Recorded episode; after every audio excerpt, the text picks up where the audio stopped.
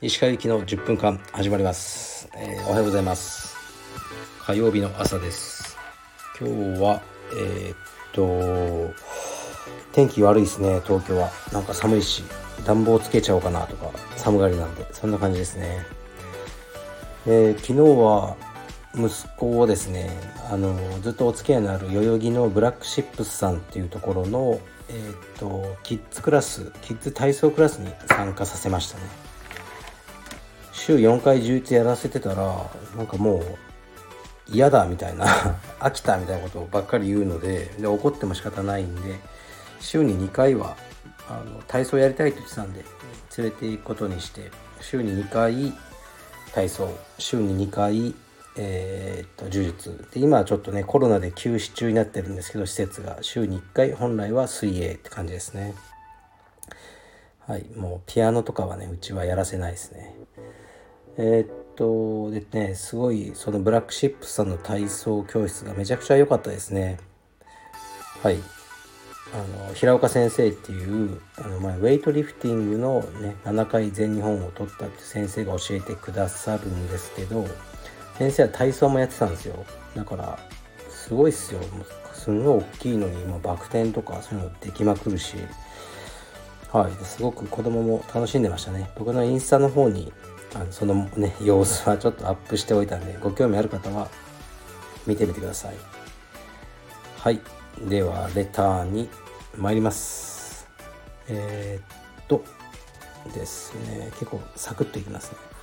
カルペディエムの新店舗出店の際は方向性が合致し理解してもらった上での出店かと思いますが途中で違う方向性に行かれて困ったことはありますか？はい。うーん。そうですね。だけどもう最初からね完全にこう同じ方向っていうのは求めてないっていうのはありますよね。そのある程度は仕方ない。そのある程度がどこなんだっていうのがねこうみんなが悩むとこなんですよね。それがちょっと僕の頭の中にしかないんでちょっとこれはやめてくださいとか途中で。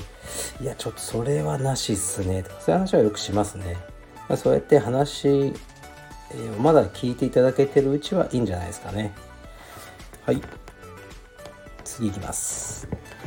えー、毎日楽しみに聞いています。石川さんは本業の柔術以外にも写真クワガタ飼育映画、えー、旅行絵画などさまざまな趣味をお持ちかと思います。逆に今まで、えー、少しやったけど合わなかった趣味、え興味があったけど踏み出せなかったことなどは何かおありでしょうか？お答えいただけると嬉しいです。はい。うんもうね数限りなくあるって感じなんですよね。だからちょっとねありすぎて全部言えないんですけど合わなかったというより興味があったけど踏み出せなかった。踏み出したけどあまりうまくできなかったのがダンスですかね。30歳ぐらいの時にあのー、ダンスヒプノティックブギーのマンキーさんって知ってますかね。結構有名なんですけどその人がめちゃかっこよくてそのダンスが。ダンスの教室とかにちょっと通ったりしてましたね。あと知り合いがなんかねちょっと関わってたのもあったんですけど全然できなかったですね。もう見るのは大好きなんですけど今今でも。もう全くなんかもう何やっても盆踊りみたいに なってしまって。で当時30ぐらいだけどもうダンスだと結構ねそのまあ先生だといいんですけどダンスを教わる人としてはもう30でもクソじじいなんですよ。もう若い子しかいないんで。だからこうもう文化が違いすぎて戸惑うっていうのがありましたね。あの入ってきて「え名前は君」とか言われて「あいや石川です」「いや下の名前で行こうよ」あじゃああの勇気です。勇気ね。勇気 別に勇気でいいだろうとかまあ思ったんですけど。でもね先生めちゃかっこいいんですよ。ダンサーの人って。歩いててももう違うんすよね。ですごいかっこいいな。と思いましたね。でもまだそのうーん教室としてちゃんと成立してなかったですね当時は。クラスが夜の7時からだとしたらもう始ま先生が来るのがなんか7時半とか。で7時から待ってても先生来ないしで周りにこう聞いても「いやまあ大体遅れて始まるんで」とかそういう。えそそうなの?」だから自分がちょうど道場を開いた時だったので反面教師的にこういろいろあこれはちょっといかんなって参考にしてもらったことは多かったですね。はい。うん。とかね。まあいろいろダンスについてはねいろいろあるんですけど思い出が。またねいつか語ります。はい。次いきます。あこれはねあの全文読まないですけどあのえー、っとね。オンラ海外在住だけどオンラインストアねあの買ってくれたって方でえー、っとねペイパルのみなのは海外に発送する場合はペイパルのみなんですよ。で海外に住んでらっしゃる方で海外のカード使っても発送先が日本だったら例えばご親戚とかだったらカードが使えるんですね。じゃその辺をこう質問で書いてあってすいません。あのお買い上げありがとうございました。海外からわざわざ。ありがとうございます。と次いきますね。えー、ジム内でのトレーニングをされてると思いますがお外でのウォーキングおすすめです。普段気づかない街の変化を発見できてとても面白いです。すでにやっていたらすみません。腰痛大変ですがお体ご自愛くださいませ。はい。うんなんかねネットフリックスを見ながらやりたいからやっぱりジムの中がいいんですよね。で信号で止まったりするから外はちょっと僕煩わしいなって感じですね。ジムがいいですね。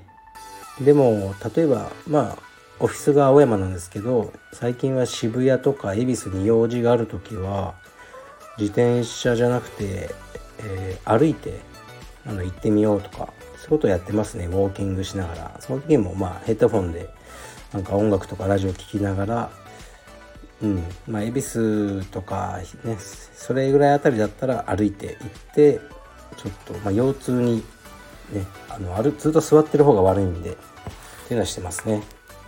はい。ありがとうございます。お疲れ様です。石川さんは台湾が好きとのことですが都内で好きな街はどこかありますでしょうか？道場のある青山や広尾以外で頻繁に行きたくなる場所がありましたら教えていただきたいです。はい。そうですね。頻繁に行きたくなるね。そういう時間はやっぱないんですよね。でも毎週のように清澄白河に行ってるんですよ。でうちの妻の実家であのー、毎週末帰るんですよね。妻とあと息子娘がおじいちゃんおばあちゃんに会いたくて。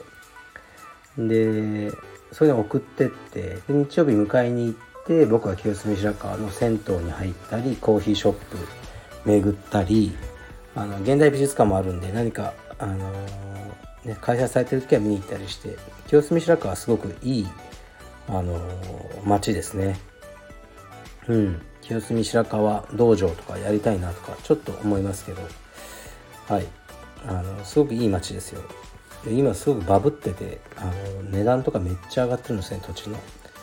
うん。だからあのなんですかね。古い下町なんだけどおしゃれなコーヒーショップができたりちょっとアート的なお店が増えてたりしてあの素敵な街だと思います。はい。次いきます。石川先生こんばんは。20キロ以上相手の体重が上の場合自分が下の場合どのようなガードや戦略が可能でしょうか？最初は距離を取って戦いたいのでデラヒーバなんかで頑張るのですが相手の噛みつきや、えー、固めるハーフガードにやられちゃいます。そうですね。まあ僕も小さいんでよく分かりますが僕はですねなるべく早く上になりたいタイプなんですよね。相手がどんなに大きかろうが。だからスイープをしなきゃいけないんですよ。でやっぱり相手が体重大きいとかかる技とかからない技ってあるんですね。でも相手がねすごく大きい人って結構膝立ちで座ってくるんですよ。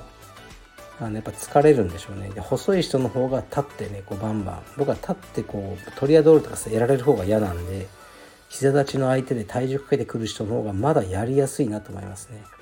でそこでアームドラッグで腕畳んで、まあ、フックスイープで返すかアームドラッグでそのままバックに回るのが好きですね。やっぱね自分が動く相手をね返すより自分が動くっていう意識を持った方がいいと思います。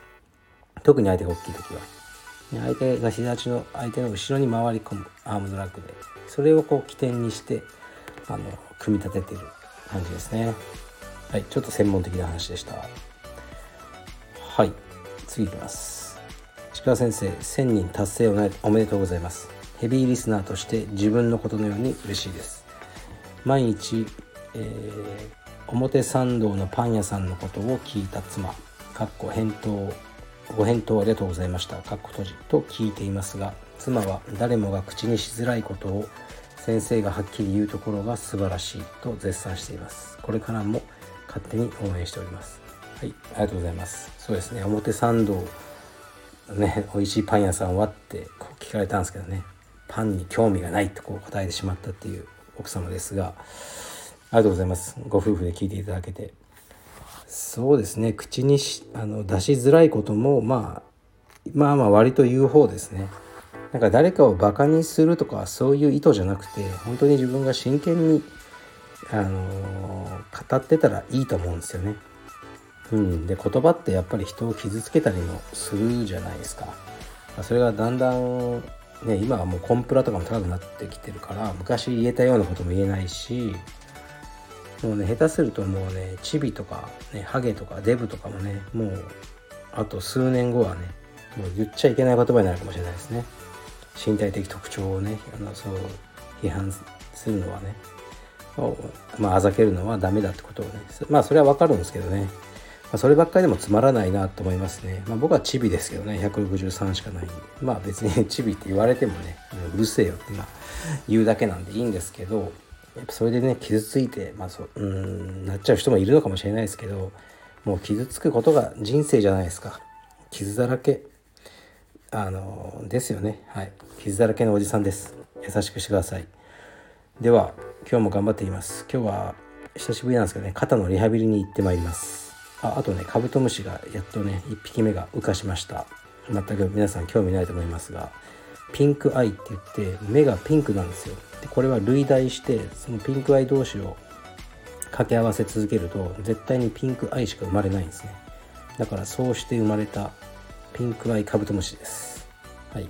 ご興味がある方は僕のインスタ見てみてください。ありがとうございます。失礼します。